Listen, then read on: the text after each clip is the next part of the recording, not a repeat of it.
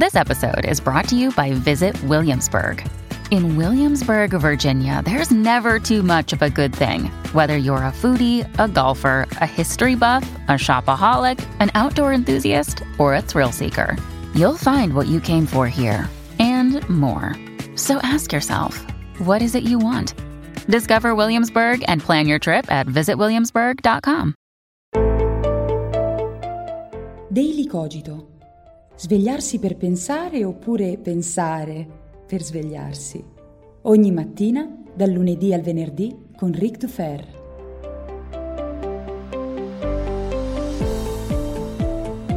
Vorrei che l'anello non fosse mai venuto da me, vorrei che non fosse accaduto nulla. Vale per tutti quelli che vivono in tempi come questi, ma non spetta loro decidere. Possiamo soltanto decidere cosa fare con il tempo che ci viene concesso. Ci sono altre forze che agiscono in questo mondo, Frodo, a parte la volontà del male. Bilbo era destinato a trovare l'anello, nel qual caso anche tu eri destinato ad averlo. E questo è un pensiero incoraggiante. Ah, quella, quella è la via. Ma come pensiero incoraggiante? Come può essere incoraggiante un evento catastrofico come quello? Come il fatto di passare dalla contea a Mordor. Immaginatevi il povero Frodo, che è tranquillo, seduto nel salotto della sua villa nella contea, e sta leggendo, sta ascoltando musica, sta fumando erba pipa, e fra capo e collo gli arriva la missione più suicida nella storia della Terra di Mezzo, un hobbit che deve portare il suo piccolo, fragile corpicino fino a Montefato per distruggere il potere più malvagio del mondo. Ma quale pensiero incoraggiante! In effetti, l'unica possibile risposta di Frodo ragionevole sarebbe stata Gandalf, smettila di bere. E invece Frodo non risponde così perché nel corso dell'avventura si renderà conto che le parole di Gandalf erano davvero quelle giuste. Buongiorno a tutti e bentornati anche questa mattina, anche questa settimana qui su Daily Cogito. Io sono sempre Eric Dufer e questa è la Tolkien Week. Tolkien Week, Tolkien Week, che bello! Non vedevo l'ora di proporvi una settimana tematica su John Ronald Reuel Tolkien, che non è stato soltanto uno scrittore, non è stato soltanto un costruttore di mondi, ma un edificatore di immaginari, di universi, e passeremo questa settimana a ragionare sulla sua opera mastodontica. Tolkien, uno degli autori che hanno maggiormente influenzato il mio modo di pensare, di comportarmi, di leggere, di desiderare, di aver paura, un autore che ha saputo prendere in mano il cervello dei suoi lettori e farne qualcosa di bello. Non vedevo l'ora davvero, quindi benvenuti alla Tolkien Week. Ma prima di cominciare, che cos'è la Tolkien Week? Si tratta, beh, l'avete capito, di una settimana tematica di podcast da oggi, lunedì fino a venerdì, con lo speciale di domenica prossima, Philosopher So Good, con un episodio di circa un'oretta di approfondimento sui temi emersi durante la settimana. E è una settimana tematica che può essere ascoltata anche da chi non ha mai letto i libri di Tolkien, da chi non ha mai visto i film, perché quello che faremo non sarà spoilerare, parlare delle trame, certo, poi discuteremo ovviamente degli eventi, dei personaggi, dal Silmarillion allo Hobbit, dal Signore degli Anelli alla Seconda Era, i racconti incompiuti ritrovati, tutto quello che riusciremo a metterci dentro, ma soprattutto è una settimana dedicata a una domanda, esattamente come quella che abbiamo fatto su Seneca, su Nietzsche nelle precedenti settimane tematiche, ed è cosa farne oggi di Tolkien.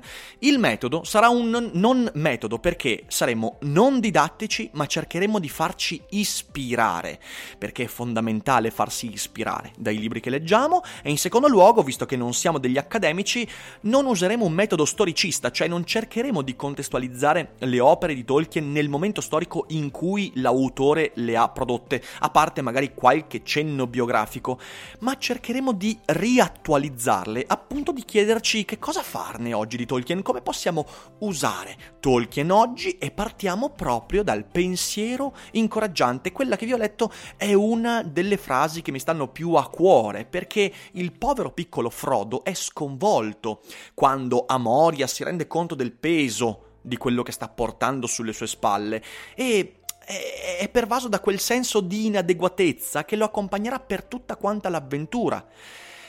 E quindi Gandalf si trova a dirgli una cosa che ci spiazza, perché Eh, perché in realtà cos'è che ci sta dicendo Gandalf? Beh, ci sta dicendo che eh, dobbiamo renderci conto che anche le forze più presenti nel mondo, le forze politiche, il potere, i governi, i dominatori, i conquistatori, sia malvagi che buoni, benevoli, in realtà sono nulla rispetto al movimento della storia del mondo. Ora vedete, il pensiero che un destino, che una provvidenza possa guidare i nostri passi può essere preso in modo confortante o sconfortante. In che senso confortante? Beh, se, no, se, c'è una forza benevola, se noi agiamo nella nostra vita convinti che una forza benevola, qualunque siano gli eventi del mondo, qualunque siano i fatti, qualunque sia il loro svolgimento, potrà guidarci verso il meglio, beh questo ci conforta, ci conforta perché, perché in realtà ci sentiamo parte integrante di un mondo che va in una direzione senza che le nostre decisioni abbiano una vera influenza e questo è confortante perché un po' ci deresponsabilizza. Moltissime persone utilizzano il, il pensiero della provvidenza, del destino, in parte per dire che non abbiamo una vera responsabilità sui fatti del mondo, perché in realtà noi subiamo questa forza immane che è la provvidenza, che è il destino, eccetera, eccetera. Questo ci conforta perché ci solleva dalle nostre responsabilità può essere anche sconfortante perché? Perché pensare che il destino mi sottragga dalla possibilità di avere controllo sulle mie decisioni, sulle mie azioni, sul mio agire, beh, questo è abbastanza terrificante. Che noi siamo burattini di un destino, di un movimento della storia e che in realtà il nostro libero arbitrio sia soltanto un contentino evolutivo come quello che ci dicono Dennett, Schopenhauer, la libertà non esiste, noi siamo soltanto illusi di essere liberi, beh, questo è sconfortante. E fra conforto e sconforto il pensiero della provvidenza si è giocato nel corso della storia del pensiero occidentale, ma, ma nel Signore degli Anelli, nell'opera tolkieniana, come vedremo oggi e durante tutta la settimana, il pensiero della provvidenza del destino prende dei connotati molto molto diversi, perché nel Signore degli Anelli, nel passaggio che vi ho letto, con cui ho aperto questa puntata, non c'è né il conforto né lo sconforto, o perlomeno non c'è nel modo in cui ho cercato poi di sviscerarli. Il pensiero che Gandalf propone a Frodo, che nonostante tutto, nonostante il male, nonostante lo sconforto, nonostante il destino, nonostante Montefato, Sauron, nonostante tutto, il fatto che Bilbo e poi Frodo abbiano ereditato questo anello del potere, questo, questo terribile fardello del mondo, è incoraggiante. Il pensiero, questo pensiero è incoraggiante perché ci ricorda che i grandi piani dei potenti non contano nulla, non hanno peso. Vedete, quello che Gandalf sta dicendo in quel momento lì a Frodo è qualcosa che noi dovremmo ripeterci in ogni momento della nostra vita. Nonostante tutta la forza di Mordor, di Saruman, di Salvini, tu, nonostante tutta la violenza, nonostante tutto il terrore, nonostante la nostra sensazione di impotenza nei confronti di questo mastodontico movimento della storia, nonostante tutto quello che ci circonda e di fronte a cui ci sentiamo inadeguati, come Frodo a Moria con l'anello al collo, nonostante tutto questo, l'anello si è trovato inaspettatamente lì. Ecco, vedete, l'epica tolkieniana è un'epica dell'inatteso. Se voi andate a leggere tutti quanti gli avvenimenti, dal Silmarillion fino alla fine eh, dell'era raccontata dal Signore degli Anelli, quindi alla fine della terza era, vi accorgerete che il concetto centrale di tutta l'opera tolkieniana è l'inaspettato tutte quante le storie raccontate, soprattutto quelle che hanno a che fare con gli dei, con le grandi potenze, da Melkor a Sauron, eh, da Saruman a Iluvatar, tutto quanto ha a che fare con l'inatteso. Il destino di cui Gandalf parla non è un progetto intelligibile che noi possiamo in qualche modo guardare per confortarci o per sconfortarci, per trovare conferma o non conferma delle nostre prerogative. No, in realtà quel piano è talmente vasto che valica qualsiasi possibile concetto di programmaticità di un potere, di un governante, di un malvagio, persino degli dei, perché ricordatevi che Sauron e prima di lui Melkor sono divinità. Persino oltre le divinità va quel piano, persino oltre eh, la prevedibilità dello stesso Iluvatar, questo è un concetto che si discosta moltissimo dalla provvidenza intesa in senso cristiano, dove comunque Dio conosce tutto quello che avverrà. Iluvatar si trova spiazzato nel Silmarillion di fronte a quello che avviene in Arda, di fronte a quello che Melkor, il suo vala prediletto, compie. E quindi il concetto di ciò che non possiamo aspettarci, dell'imponderabile in quanto inatteso, e l'inatteso valica tutto quanto quello che nel mondo si trova di potente, di programmatico, di pianificato.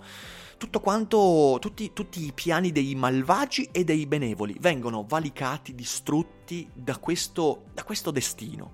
Ed è incoraggiante questo perché Frodo Frodo deve raffrontarsi proprio con questi poteri, con questi programmi.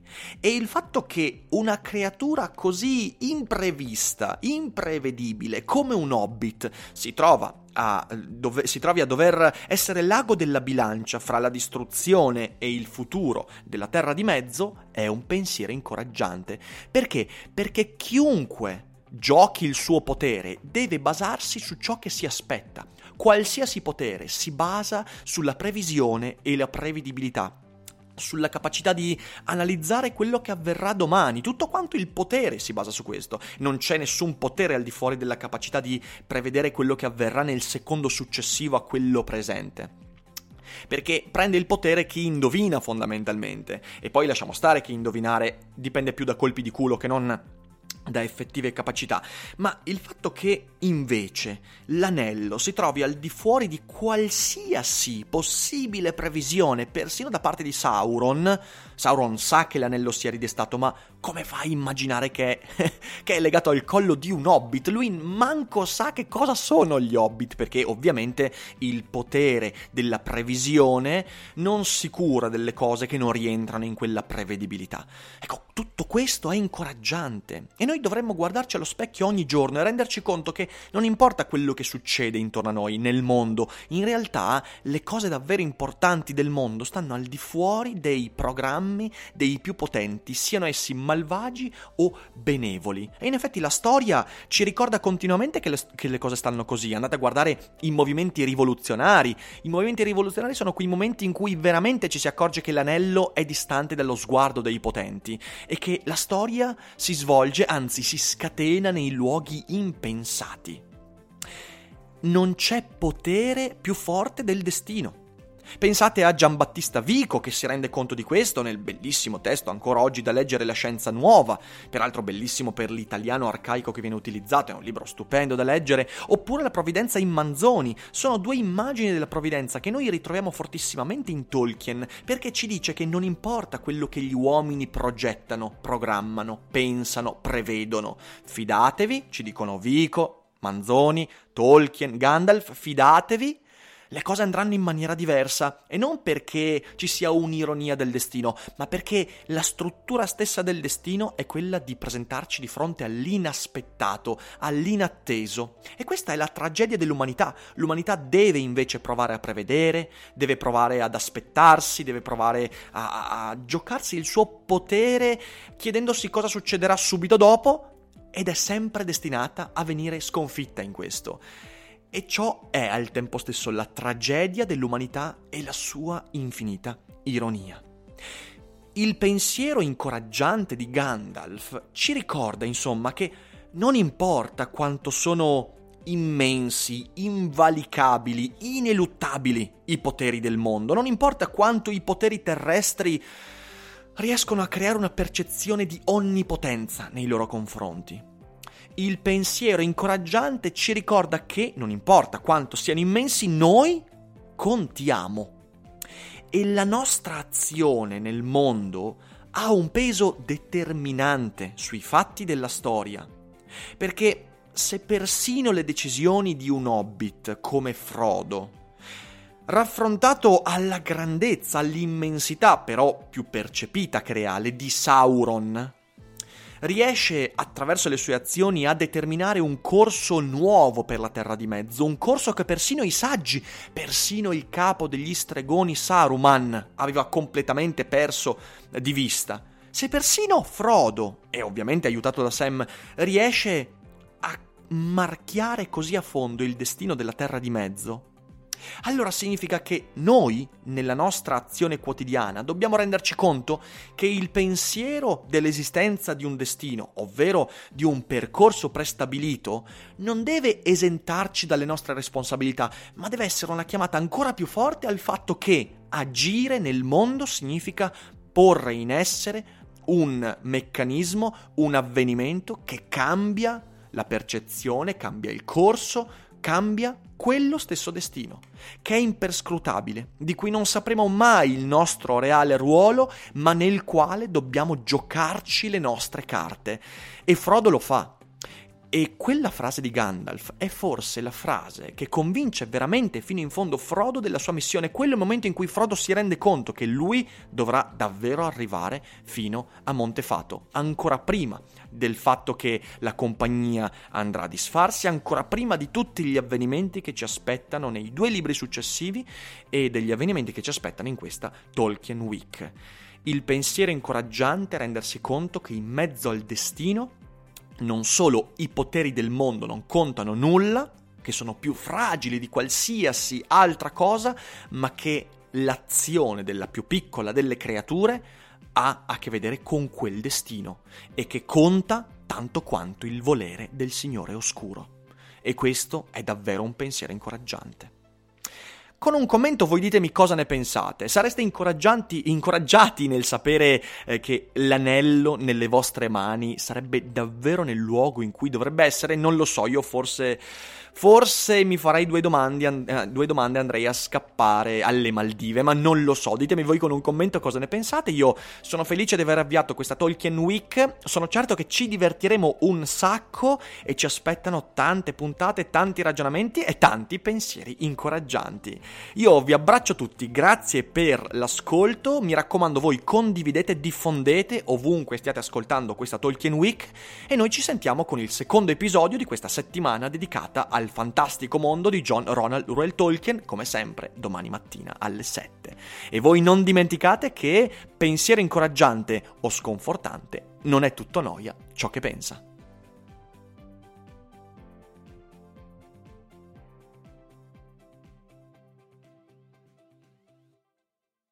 Hiring for your small business? If you're not looking for professionals on LinkedIn, you're looking in the wrong place. That's like looking for your car keys in a fish tank. LinkedIn helps you hire professionals you can't find anywhere else, even those who aren't actively searching for a new job but might be open to the perfect role. In a given month, over 70% of LinkedIn users don't even visit other leading job sites. So start looking in the right place. With LinkedIn, you can hire professionals like a professional. Post your free job on linkedin.com slash people today.